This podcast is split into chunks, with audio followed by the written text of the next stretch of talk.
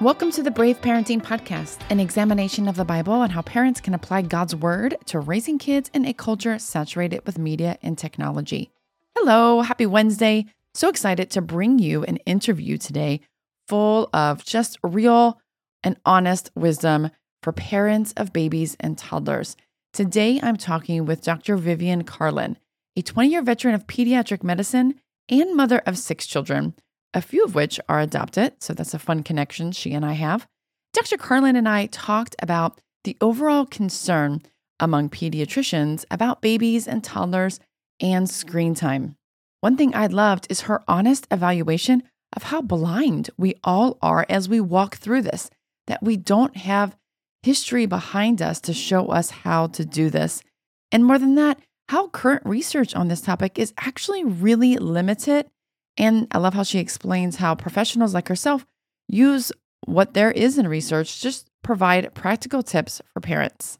An important key takeaway, as you'll hear Dr. Carlin discuss, it is similar to what we said last week, is we don't know exactly how damaging or detrimental this baby and toddler screen time is. But medical professionals pretty much know that there's not a developmental advantage, right? So screens are not advancing or increasing a child's development, at least. So, with that knowledge, she gives very good practical advice and hacks for parents who are in the trenches. All right, before we get started, I want to highlight one of our collaborative partners, Aro.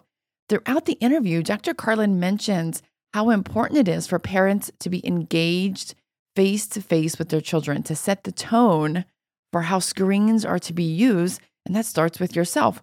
Well, the Aro box is such a great way to establish habits that will stick, and you can start it now while your kids are babies and toddlers. You need a place and a motivation to set your phone aside and be fully present with your babies and toddlers. And with Aro, you can utilize the box for charging while the Aro app is quantifying your off screen time and is allowing you to compete with others in the friendliest way possible, of course. And it encourages everyone in your home to sort of join in this off screen time. It's a great way for you and your spouse to just set the tone. We absolutely love Aro and we know that you will too. You can visit goaro.com forward slash brave to learn more and use promo code brave, and you get your first month subscription for free. Listen, I think this is a fantastic baby shower gift and even more Christmas gift. Parents, if you have adult kids, give your Gen Z young adults this for Christmas. And frankly, to you parents out there who are listening, who are millennials and Gen X, and you're tired of seeing your own retired parents do nothing but scroll on their phones all day, right? Yes, this is a known issue among baby boomers, how much screen time they're using. The oldest of our generation, right? Give an Aro to your parents. Just because they're retired and they don't have a whole lot to do doesn't mean that 24 7 screen time for them is beneficial either. So go check out Aro and go to goaro.com forward slash brave. Use promo code BRAVE to get your first month subscription for free. That's G O A R O dot com forward slash brave. Okay, without further ado, here is my interview with Dr. Vivian Carlin. Dr. Carlin, thank you so much for joining us on the Brave Parenting Podcast go ahead and tell our listeners a little bit about yourself, who you are, and what you do. Well, first off, thank you, Kelly, for having me. Um, I am a pediatrician. That is what prompted me being invited on here. Uh, I've been in practice for 20 years. That'll give away my age.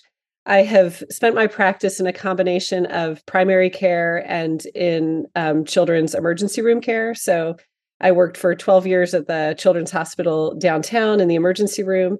And more recently, I am seeing patients at Brio Pediatrics in Leon Springs. Um, what else? I am a Christian. Um, I am a wife to a technologist. Uh, my husband co founded a software company a few years ago and lives his working life on screens. And I can say that I'm thankful for that and how it's provided for our family.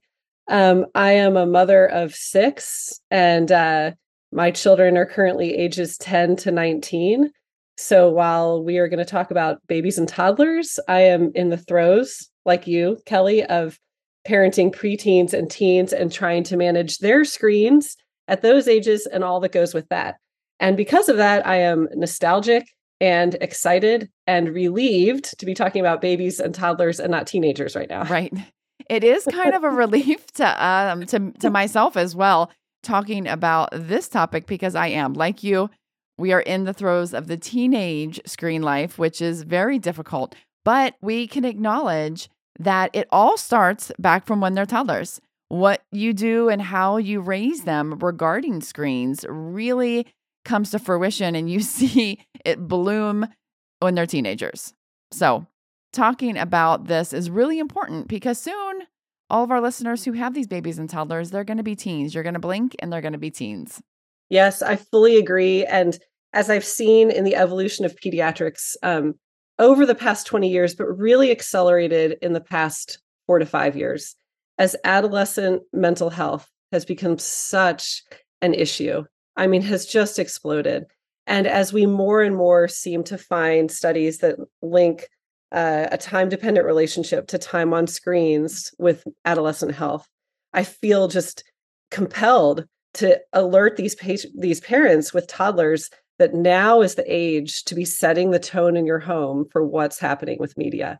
I mean, if we can go back in time and set this tone now, maybe it gives us some hope of making adolescence easier when these now preschoolers teenagers and adolescence is always looming large. It feels far away, but it really isn't. Right. Amen. Yeah, absolutely. So let's let's talk about that. You said you've been practicing 20 years and my my brain is I have so many questions, so many things I want to ask and talk about, but let's let's look at that. Over the 20 years, you kind of mentioned the past 4 or 5, of course, we've seen this explosion of adolescent, teenage mental health issues. What was the biggest concern for pediatric health for babies and toddlers when you started your practice 20 years ago?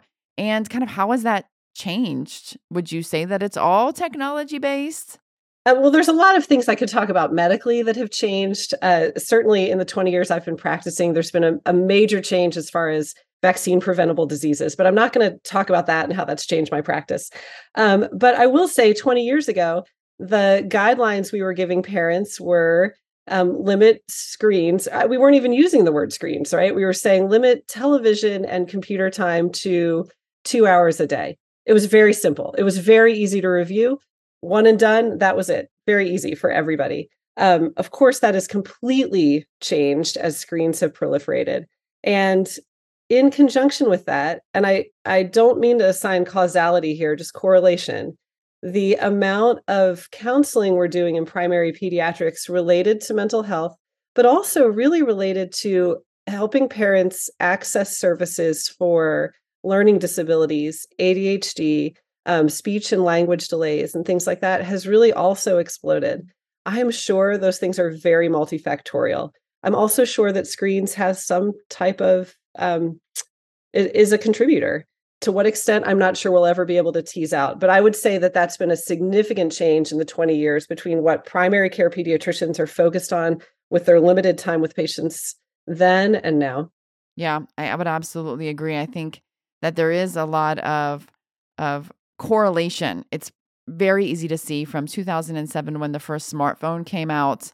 There's just a whole lot of change that happened in all of us and it's not just that we're handing screens, individual, you know, screens to babies, it happens in us, changes to us as adults as well.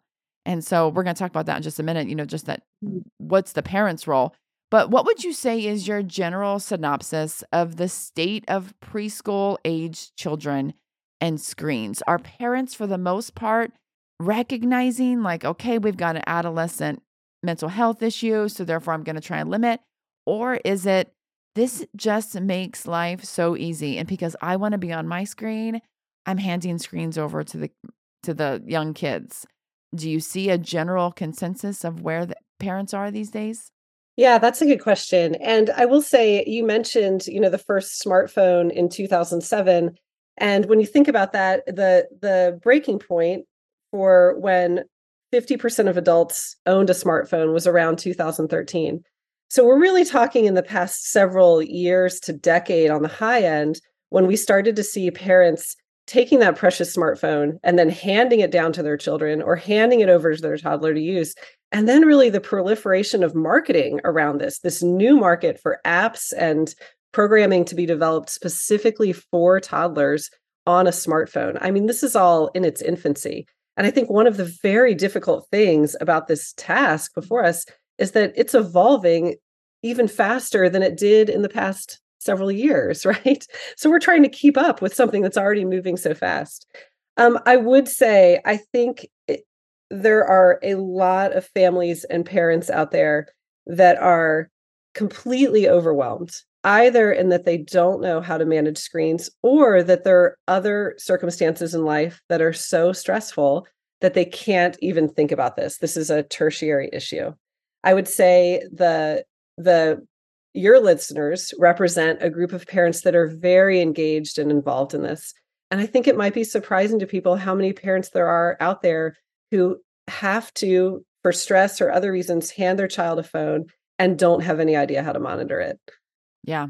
I would absolutely agree. Yeah, our audience does generally care. Obviously, that's why they're listening because this is what we talk about on a weekly basis. Is is how we develop worldview. How does the online media, screen content, how does that all really come together and impact um, our Christian faith and our worldview. So, so let's talk for a second then about the parents, because ultimately it is the child who just naturally takes it. I mean, we we don't expect children to be like, you know, at 18 months old, no, no, the AAP guidelines says that I should not have any more. Mom, please take, you know, the screen away they're not going to make those decisions. They can't possibly make the decisions to go off of it. So it really does. It comes back down to the parents. And I know it's extremely difficult. I don't want to say that anybody can really these days even raise an analog child because we just don't live in that world anymore. And so there is going to be some screen time. But when it comes to parents, do you think that it is as much or equal more? I'm just kind of curious your opinion of what you see of their own screen time using their own device, which I kind of perceive as neglect because they're not making eye contact with their child. They're not communicating with their child, engaging with their child when they're looking at their own screen? Or is it, you know, I want to just do my own thing? And maybe that's just shower, right? Maybe that's just something basic. So they're handing over the iPad to watch cartoon. And then the kids just love that so much and they demand it, they want it more. And so then it just becomes a new habit. Yes. So there's a number of different principles in that question, Kelly, that you made me think of. and first and foremost, I will say that as my husband and I try to navigate this, particularly with our teenagers, and are setting limits and setting rules for our home, I am very aware and acknowledge to them that part of the reason we are doing this is because we recognize in our own lives as adults how addictive these things are and how we need to set limits and how we are also trying to figure out for ourselves what those limits need to be yeah. as the technology evolves more rapidly than we can keep up. Um, so, what I would say to parents, as particularly when we're thinking about these toddler ages, first off, like you said, the reality is we need our phones and they're not going away. I feel like I can get nostalgic and think about when I was a child and we would go on vacation, my parents and my brother and I, and we we drove everywhere. We would always road trip. And I would think, how in the world did we do that where no one could reach us? No one could reach my parents. We were on the road camping without any contact. Like that seems so simple. Okay, but then I have to remind myself. So, you know, my husband has this software company and I can begrudgingly be frustrated with him at times when he is sitting in front of me and he's on his phone. But the reality is, if he had started a company 30 years ago, we wouldn't be going on vacation and he wouldn't be at home. He would be in the office. He would be, you know, there available for whatever comes up with the company. Like technology has enabled us to go do these things that we couldn't otherwise do. So it's not all bad. So back to the example with my husband, and I'll use this to talk about our toddlers if I'm sitting there with him and I see him scrolling on his phone or on his phone, sometimes I'll say, Hey, is this something for work? Or are you just suddenly scrolling the news? And so many times he'll say, Oh, I'm so sorry. I just got a Slack message. I have to answer for work. And then I say, Hey, that's great because I want you to work. this is beneficial to me. Yes, please do it. So, in that same way, even at these preschool ages, I think it is super important for us as parents to set the tone that we recognize that there's a difference between pre- being present with them and being on our phone. And because it's a reality that we need our phones, it is okay to be on your phone in front of your preschooler. But I think it means a lot to sit down at their level and say, hey, I want to play with you and I am going to in a few minutes. But I have this very important text that I need to answer. And I'm going to do that first. And then I'm going to put my phone down and I'm going to come play with you. And it's setting this example to them. Their phones are going to be with them for the rest of their lives, that they are important, that it is rude to just ignore them. And it also is a reminder to us as parents of wait i'm making an active choice here that i'm not that i'm being on my phone i'm not just getting sucked into the addictive quality of the scrolling or the app or whatever it is.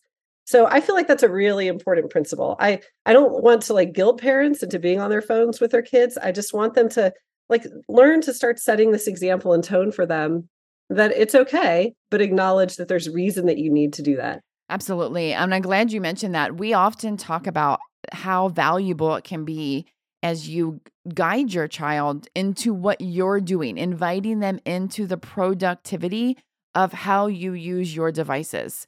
A lot of times I am on my phone. Yeah, it may be for work and it may be for banking, it may be for making a grocery, you know, order for, you know, curbside pickup. It could be all types of different ways that I'm using my phone. But instead of just assuming I'm just trying to channel everybody out and ignore them, I'm inviting them into this is a tool. This phone is a tool, and I am using it for productive purposes because if we're not showing them that, then they're going to learn and assume, and I think you would agree, that it is an entertainment device. And I think that's what's gotten a lot of our kids uh, sort of off track with how they use their devices is they were given it to them when they wanted to be entertained. And so when they get their own smartphone or they gain access to social media or whatever type of other entertaining um, apps and websites that there are, they just use it for that and they for they kind of forget that it really is a tool. They just lean towards that. Mm-hmm.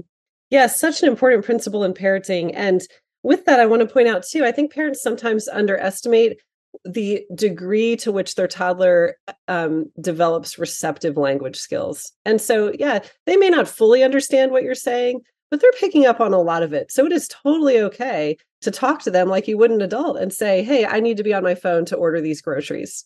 Yeah. Now, you did mention, and I think now's a good time to ask this about language delays. And in the past, we have had a speech pathologist on who's been talking about it is it, it is obvious there is a resurgence if you will or a, a growth of speech delays and language development because of what? We don't know. Is it is it they're on the screen too much?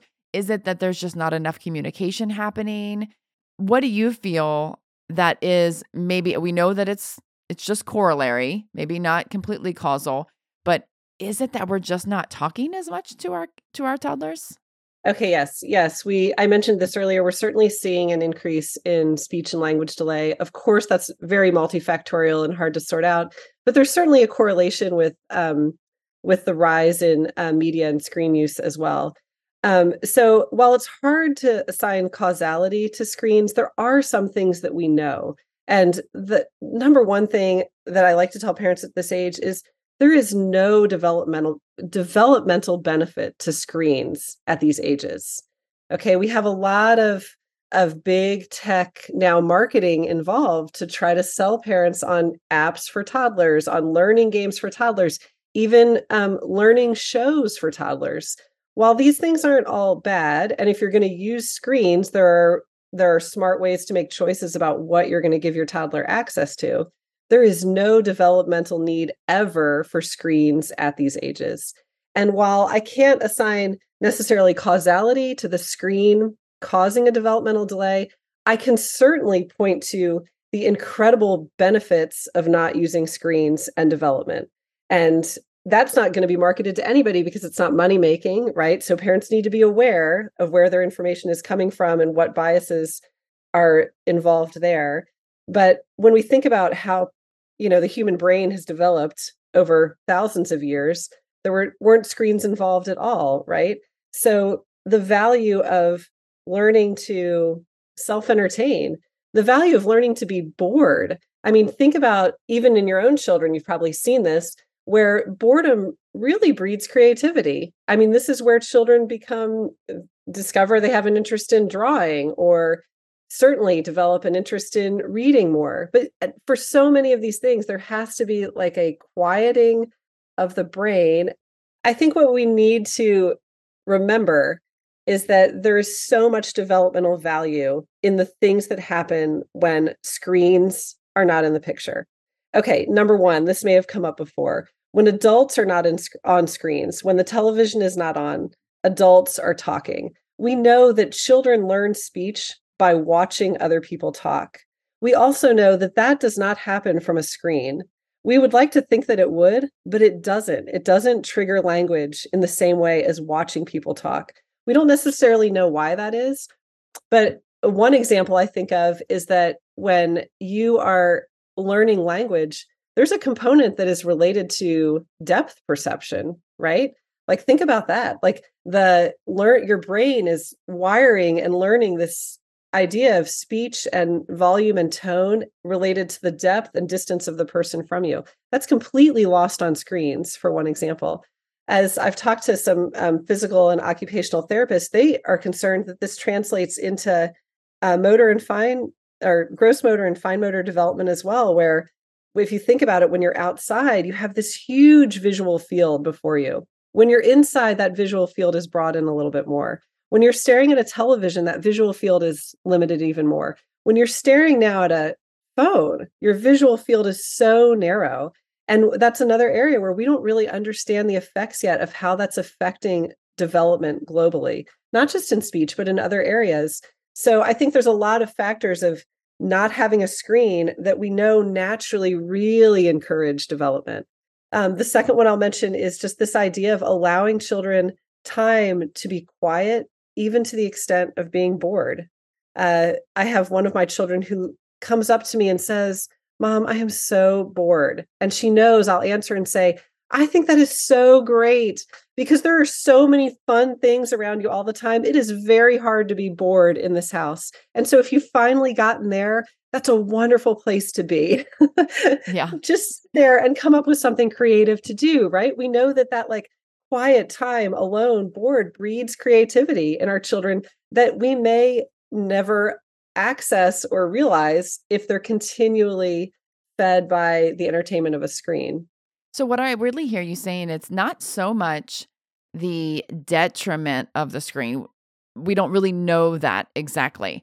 But we know it's not super it's not nearly as advantageous as what you get off of the screen. And so it's not really what you're what you're gaining or missing. It's just that what you're missing out in the real world. Those lessons of of learning to communicate, of learning language, of learning how nature works and responds to life in general, just having that big picture, that's what's missed when you're on the screen. It may not be that the screen is necessarily bad, but what's bad is that they're missing out on things that we know long term over thousands of years of humanity uh, from the time God created us, that this is how our brains were wired to learn. Is that kind of right? Yes, yes, absolutely. That there's two sides to this. We can point fingers and talk about the detriment of media. And I certainly think there is detriment to media. I don't think we have it fully hashed out how much causality there is there because it's so multifactorial. But we also need to be talking about the detriment just in taking away time from the natural world and the way our brains are wired to learn from our experiences out in the natural world, from other people, from nature, from our big visual field, from our ability in our hearing to detect depth perception, all of these things that are lost on screens. I also think that there's benefit to our children learning to be alone and entertained without screens right? I think this is a skill that gets lost the more we feed them screens as entertainment. I'll give you an example. Um, I, I'll often in these ages be talking to parents about a child who is having trouble because they're dropping their nap, right? They're they go down for their nap, they stay awake the whole time. And sometimes parents will be so concerned about this that they'll they'll they may turn on the tv to see if it calms them down to help them oh, sleep Oh no. which of course we know is is very stimulating not a great idea. It may help in like keeping them safe and quiet but not good in promoting sleep. And i'll often encourage parents hey if your child is used to going down for a nap don't worry about whether or not they're sleeping. Give them picture books and tell them that if they decide not to sleep it's okay let them look at the books and then you're going to get them up at this certain time and if they develop this pattern in that of being alone and quiet and enjoy entertaining themselves without media, that is such a huge life skill. Like, let's work on that instead. That's a really fantastic example because as we know, our adolescents, because again, these toddlers will be adolescents in just a second, they have such a hard time of allowing their brain quiet time. They're just so constantly engaged. And this is definitely something I think that we could probably, as as parents of of youngers, could probably focus more on and actually be more intentional about is that idea of quiet play that is cr- meant to be creative or at least contemplative. Because if you never give your brain a minute to rest and think about, you know, when we were young, and parents still do this, I know, I'm going to leave you here in a timeout for 15 minutes for you to think about your choices. Well, why why did we do that, right? It's that quiet time of contemplation where you process how my choices impacted the world, impacted other people, impacted the situation at hand, and that processing is so crucial for I would say just healthy development. But when the screen is just the natural let me just be entertained and stop thinking about this bad choice I made and contemplate that. Let me just be entertained. I think we lose that ability. Yes, as we're talking about this, I'm thinking about how to to enable our children to develop that ability now in this day and age, this is something we have to purpose to do. Yeah. You know, like I gave the example with the nap. We have to purpose to find times to start training them to be quiet, to have time alone, to learn how to entertain themselves you know 20 30 years ago it just happened naturally. This wasn't something parents had to add to their list of things to teach their child because it just wasn't that long ago where cartoons came on saturday morning and then they turned off at a certain time and the child was bored right? Now we've got such an abundance of programming all the time we have to add this to our to-do list is to teach our children that there are times to be quiet and still and alone and be self soothe, self entertain, self reflective, those types of things, I think are super important skills that we start training in toddlerhood. Yeah, absolutely. I mean, in the Word of God says in Ephesians 6 4, you know, to raise our kids in the knowledge and discipline of the Lord. And that these days takes a lot of intentionality. And that means you have to carve out time for that. Not only are you carving out time from every other good thing that you want to do as a parent, and you really do have to make the choice of what's the cost going to be if I'm going to raise my children in the knowledge and discipline of the Lord as I'm instructed to do as a Christian parent. What is that going to look like? What kind of intentionality do I have to have? Because it's not just the screen time, right? Because time is just one factor of it. There's also the content. And let's talk about the content because, right, some content might be benign. Maybe it's Mr. Rogers it's always kind of like the default. We all love Mr. Rogers, people who are my age. We grew up on that. It's so slow and and slow paced and just contemplative and but nowadays that is not the content that is being produced. So what what would you say about content because you know if we look at AAP guidelines it says that up to like you know 2 years old 2 to 5 that they can have like 1 hour of high quality programming how do parents find what high quality programming is? What would you as a pediatrician define what high quality programming is? Okay, so there are there are two principles I think of with that question. Um, the first, Kelly, is that starting at these ages, I tell parents because I have so little time with parents when I see them for a health visit. Um, but if I can tell them one thing, I tell them that I want them to set the tone and I will say this as early as 15 months. I want them to set the tone that they're the ones in charge of how much screen time, what is being shown, what's being watched, and um, how that is going to be regulated. And that they're going to set that tone now, and that's going to continue through the course of their parenting, all the way into adulthood, right? So that this child knows that the parent is very involved, not just in what screens, but how often, how much, and the content for sure. When I look specifically at these preschool ages, you know, ages two, three, and four, and I feel confident that there really is not educational benefit to screens, right? Now, once we get to like four, five, six, we could change that talk a little bit and talk about the opportunities to learn things from screens. But I feel like in the preschool ages, really what I want to do is mitigate the distraction of screens and and prevent children at those ages from their brains latching on to needing to be fed these very quick paced rapid rewards that can come in television. So I think, in a way to summarize it, what I did with my own parenting and what I would recommend to parents who are trying to navigate these at these ages is to start with the most boring option possible. I am not I a I'm not a uh, I'm not necessarily an advocate for no screens at all. And if you don't have screens at all, then you've already achieved that and you don't even have to worry about it, right? That is an option, certainly an option, no screens.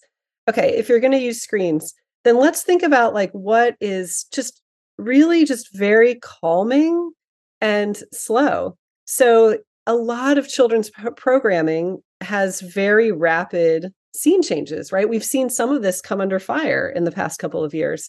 I was sitting at a stoplight the other day after dropping my kids off and i was there was a minivan in front of me that had a um, one of the drop down screens and there was a children's cartoon that i recognized playing. And so i just sat there at the red light and i counted the scene changes and it was every it was consistently every two to five seconds. Occasionally i would get that five seconds. It was mostly two three four. It's so rapid we don't really understand the effect of that, but that in no way simulates the real world. And if anything, we can conjecture that it's training the brain to receive this very rapid fire reward, very in a similar way to the idea of scrolling on social media. Our brains like that, like quick hit of information, information, information.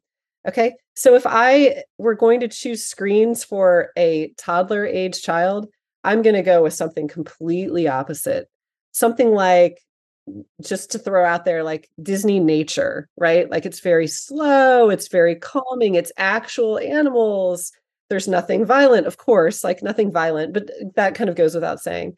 Um, all to say, like all children's programming is not made equal. And again, most of it is made with this this, this idea to keep children watching. Um, a step up from Disney nature, I generally like the PBS kids suite of shows like they tend to be slower paced. The conversation tends to be a little bit slower not so fast paced not so sensational to try to captivate a toddler's mind. Again like once we get into school age we can talk about the things that they can learn from these shows and we know that their brains are capable of hanging on to information about different animals and things like that. But there's really no need at the preschool ages for them to be learning from media. I think there's reasons to use media but I would try to do it in the least addictive, least stimulating way possible. So shows that are geared for that, you know, in in essence are a little bit boring, that are slow paced. And if they're for toddlers who have not been exposed to media, they will most likely be captivated with that, right? But as soon as they get used to the higher paced show, they're going to ask you every time for that. Like as you go up the hierarchy, I mean, and then once we get into from a uh, watching a some type of screen, like a television programming, to then holding your own device, to then playing an app that is geared towards some kind of gaming, like we are talking increasing levels of of engagement and hyperstimulation and addiction. And I think most parents realize that their child will consistently just ask for the highest level one that they're being offered. So start low and work your way up. That would be my advice on content. With the caveat, which I said first, that the most important thing by far is that the parent is setting the tone, even then, that they're the ones in charge and they're in control of what's being chosen to be watched. That's great advice.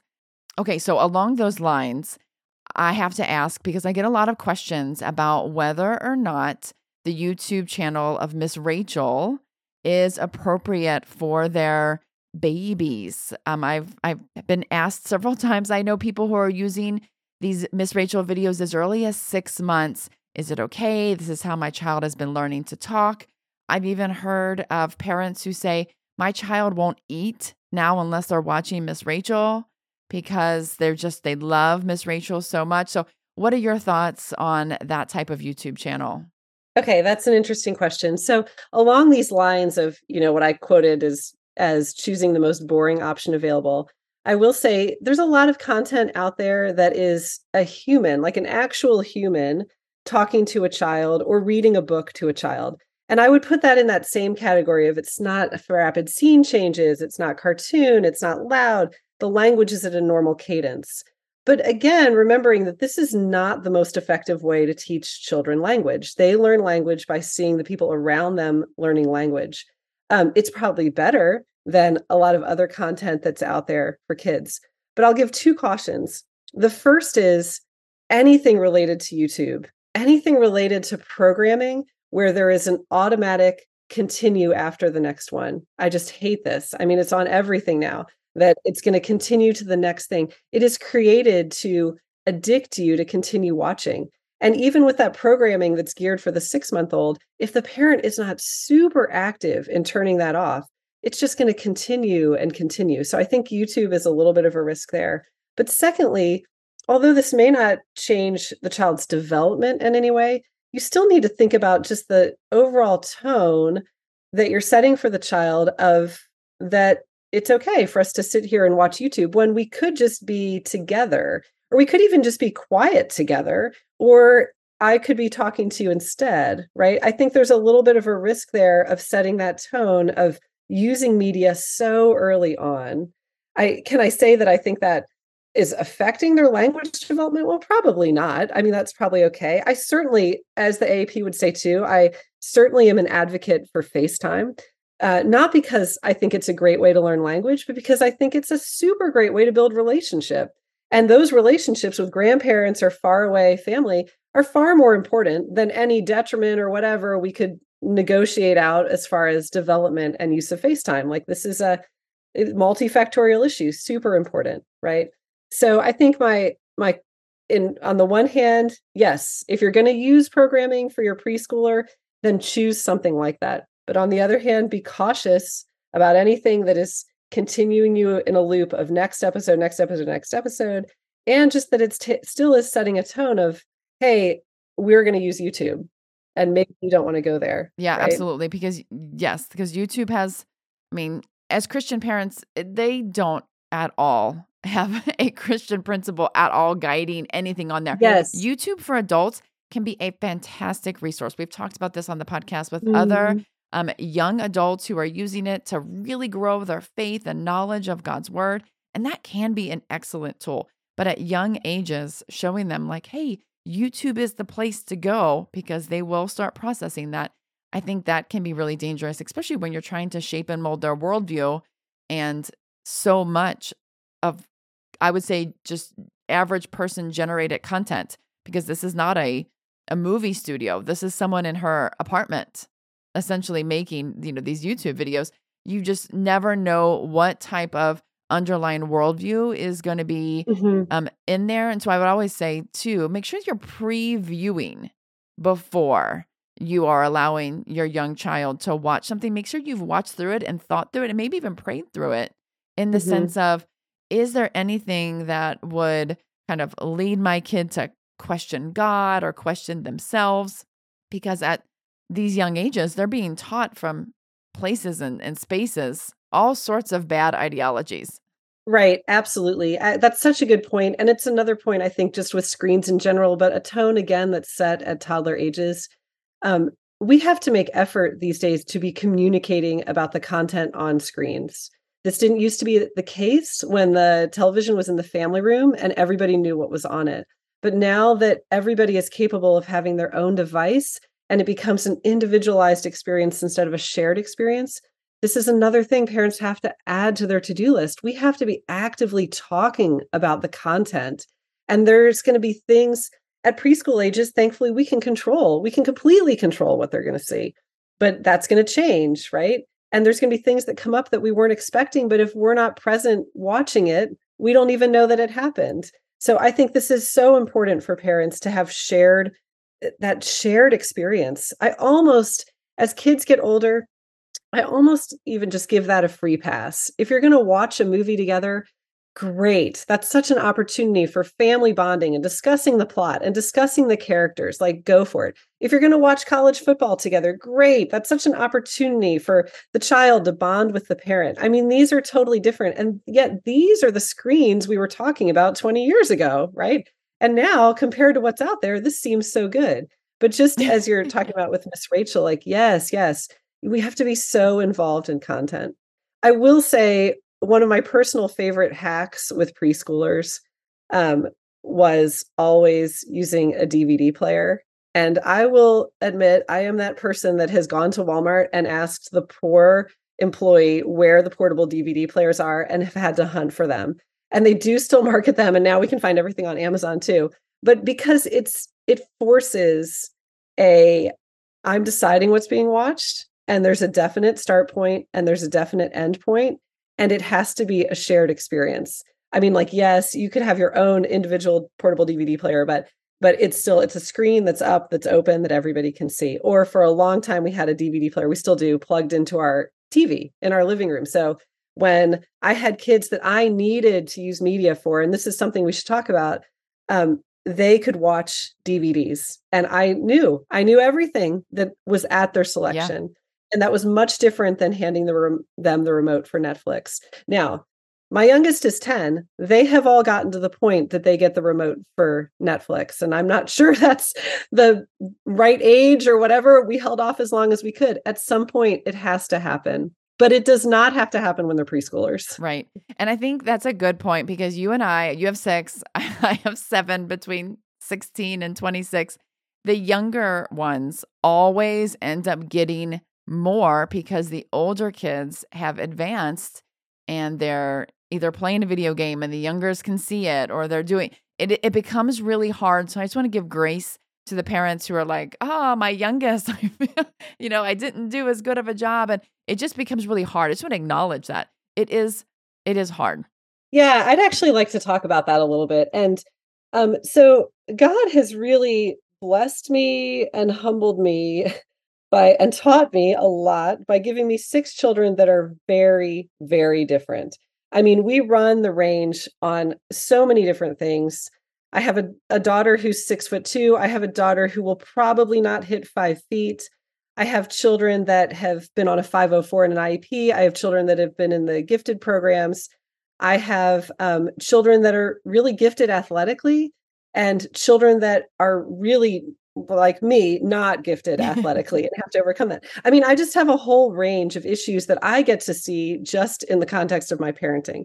And i think that makes me a better parent and hopefully a better pediatrician and hopefully a better human like i have a lot of empathy and understanding for parents in different situations and seasons of life and so with this whole conversation about screens I want to offer a lot of grace as well because I've experienced this in my own parenting. And I have two with pretty significant ADHD. I have children who are overcoming uh, early infancy trauma and neglect.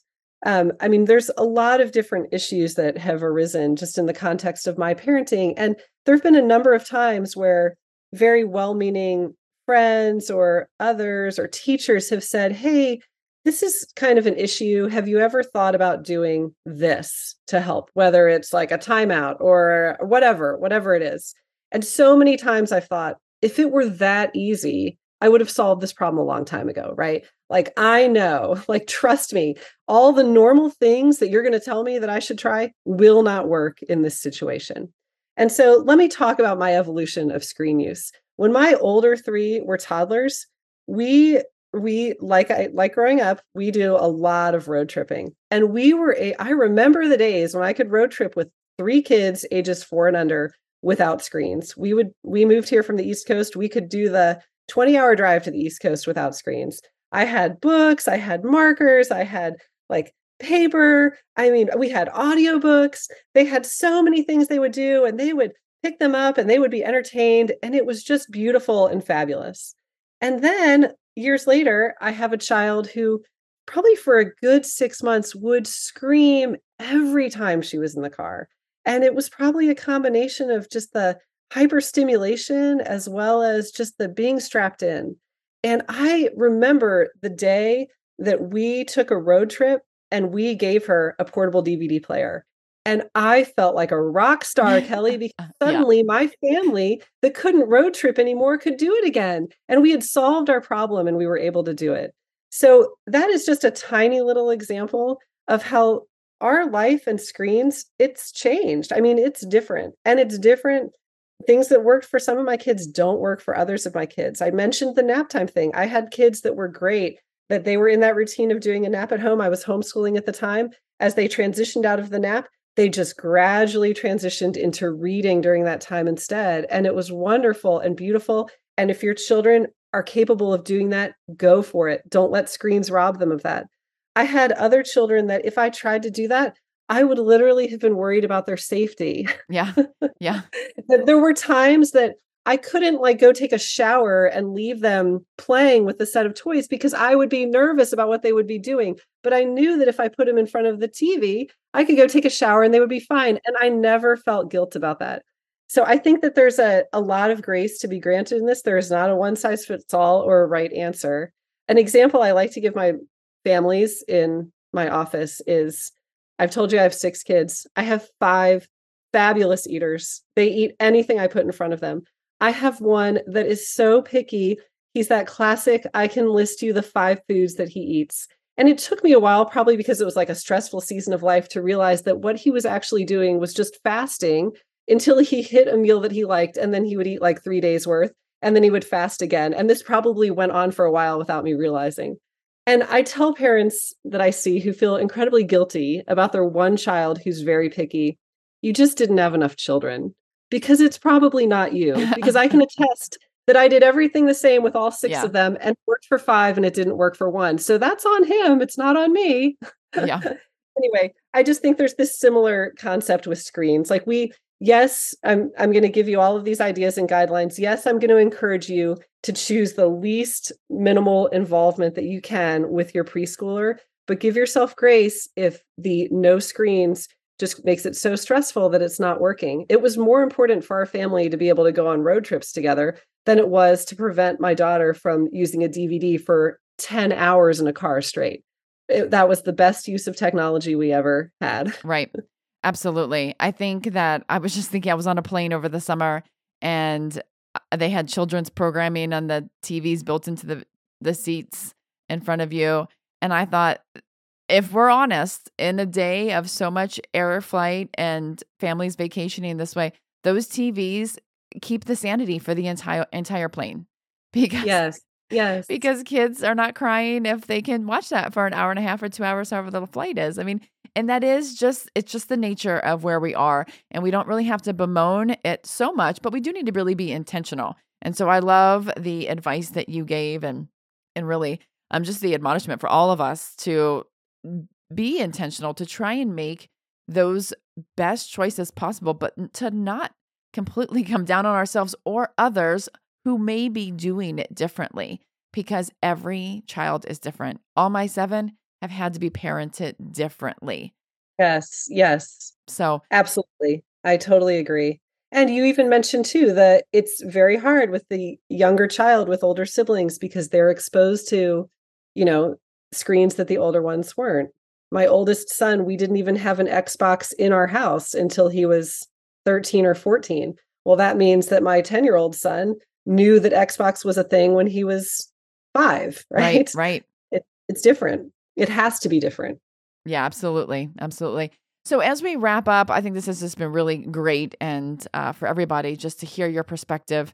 Um, what other encouragement, admonishment would you give parents to just be brave, to not only do this in the fear um, admission of the Lord, but just to do it because while we don't know all of the results and all of the causation, there is enough to know that we really need to make some different choices. Right. So you kind of hit on this, Kelly, and I, I, I should take the time to at least say I if I've learned anything over my now 19 years of parenting, I have learned how much I need to be on my knees beseeching the Lord in prayer for my children. I mean, I feel so inadequate. I feel like there are so many decisions and choices and goals and things I'm trying to navigate and I can't. I mean, I feel like ultimately they are totally God's and I'm trying to be the best steward that I can. And of course, I'm doing it imperfectly. So 100% yes. Amen. If I can yeah. do anything for my children, it's praying for them um, over like restricting their screen time. Like if I am not fully acknowledging that I need God on this journey, then all of this is for naught. So absolutely, I would say that. Um, practically speaking, with regards to screens, I've kind of expressed my my opinions on with these preschool ages. Just hold off as long as possible. There's a whole camp out there of people that do no screens for my older kids, we were practically no screens and it worked fine. And it was not hard to do because they didn't know anything differently. As soon as you start to introduce them, they know and they'll start asking for them. So just make a, an educated decision about that. But if you can hold off, hold off. There's no developmental need to do it um, at these young ages at all. Of course, as you know, that's going to change a little bit with teenagers. And because I I don't think the answer is launching them at 18 and saying, hey, go figure it out with social media and gaming and all of these things. So there's some fluidity there of how we introduce it. And that's a whole nother discussion. And that's why I'm glad we're talking about preschoolers today because it can be very black and white. They don't need it. Don't do it if you don't need it. Right. Um, I think, secondly, again, I hit on this would be set realistic goals for your family and do that guilt free and recognize I tell my parents this in the office as well we are all navigating this relatively blind. And if we think this all is an issue, VR headsets are like on the horizon. And then what are we going to be talking about with visual field development and language? We don't even know. And who knows what even comes after that? We are navigating it completely blind. We have nothing historically to go on on this. So there are absolutely reasons to use screens. Um, in my uh, uh, in my lingo in my mind i think of them as safety sanity and survival and there've been a lot of seasons in life where we've i've used a lot of screens with my younger kids for one of those three reasons and i felt no guilt about it. Yeah yeah.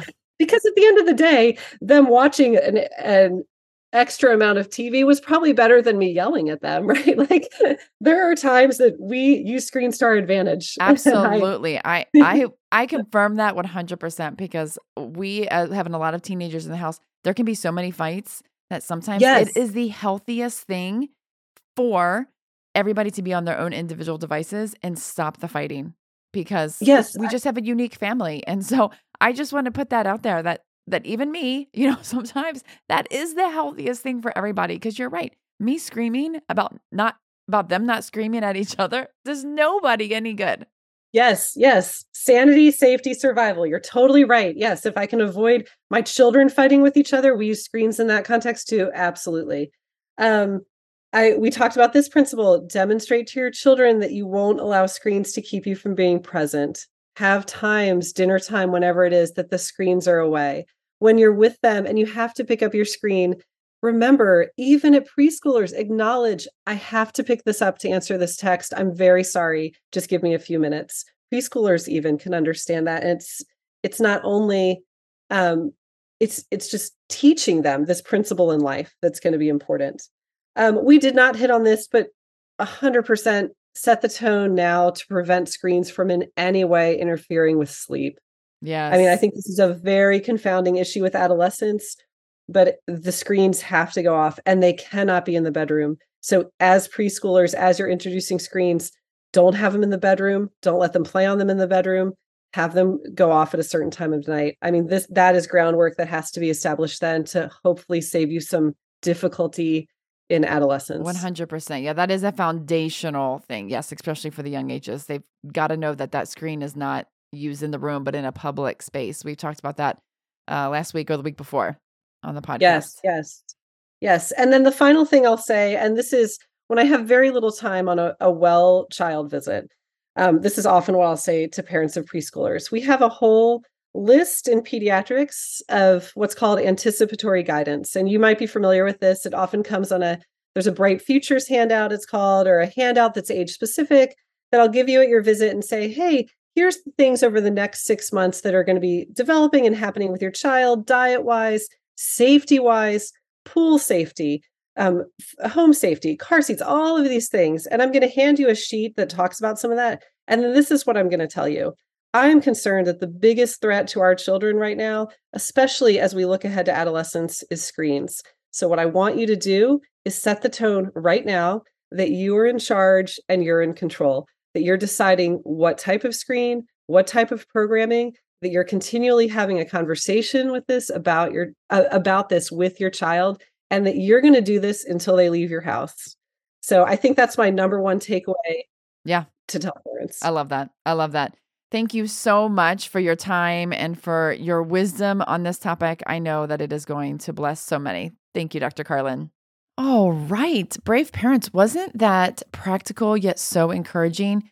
We really are all in this together. None of us have it figured out, and none of us get this screen time thing right all the time. It is an ebb and a flow. And sometimes, and I love that she said this, you do need to use the screen for times of safety, sanity, or survival. And we don't have to feel guilty about this, but it also means that it doesn't have to become a way of life. Like Chelsea and I said last week, there may be seasons of more screen time, but you can also get out of that season and have seasons of less screen time. This is just great advice. Parents of babies and toddlers, set the tone now. And I think this is truly part of our sanctification and the fulfillment of our calling as parents to be the primary discipler of our children, right? Parents, you are the shepherd and you must lead and protect your children when they are young, innocent, and vulnerable. And that's that's this age of babies and toddlers and especially when we consider the content that is out there, this is such a pivotal and poignant role for us. And it's like Proverbs 22 6 says, raise up a child in the way they should go, and they will not depart from it. Now, this isn't a money back guarantee from God. It's not a you know promise that is absolutely going to be fulfilled in every single person, but it is general wisdom that we know historically proves true. Children who are raised with present and engaged parents, who are raised up in the knowledge and discipline of the Lord, and who are taught a biblical worldview and a framework from which they can evaluate the world, including online media content, they fare far better in life and grow up to love and serve the Lord. And this is what we want. So, this really should be our goal. It's not easy. It doesn't mean you have to get it right 100% of the time, but it is our goal. So, parents of young ones, this starts now, maybe even yesterday. So, get to it, be brave, and know that your brothers and sisters in Christ are right there alongside of you fighting the same battle. All right, friends, that is it for this episode. Thank you so much for listening. Don't forget to subscribe. And if you appreciate the podcast, we would love for you to take a minute and write a review on wherever you listen to your podcast. It is such an encouragement for the Brave Parenting team, and it also helps the podcast reach more people. So thank you so much. And until next week, go and be brave.